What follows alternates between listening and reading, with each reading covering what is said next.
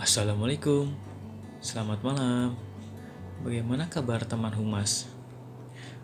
Masih bersama saya, Torik Ramadhani.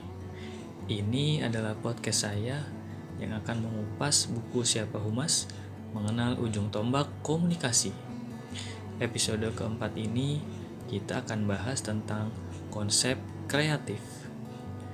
Teman humas, apa yang ada dalam benak teman humas jika diminta membuat konsep sambutan menteri dan presiden untuk sebuah rapat?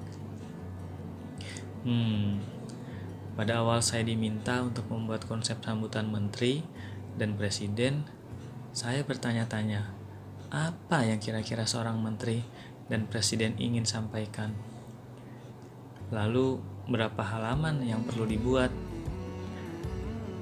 Walaupun kita hanya membuat konsep yang sudah tentu akan diperiksa secara berjenjang sampai dengan pembaca akhir, yaitu menteri dan presiden, sebaiknya buatlah konsep yang matang.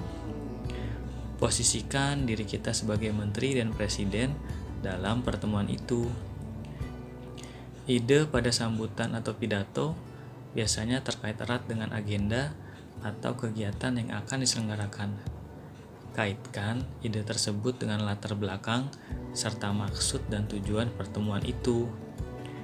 Setelah konsep sambutan tadi jadi, jangan lupa kita baca dulu sebelum diberikan untuk persetujuan.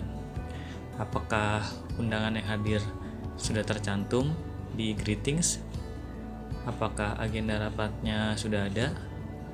Apakah data yang disajikan sudah valid dan terkonfirmasi?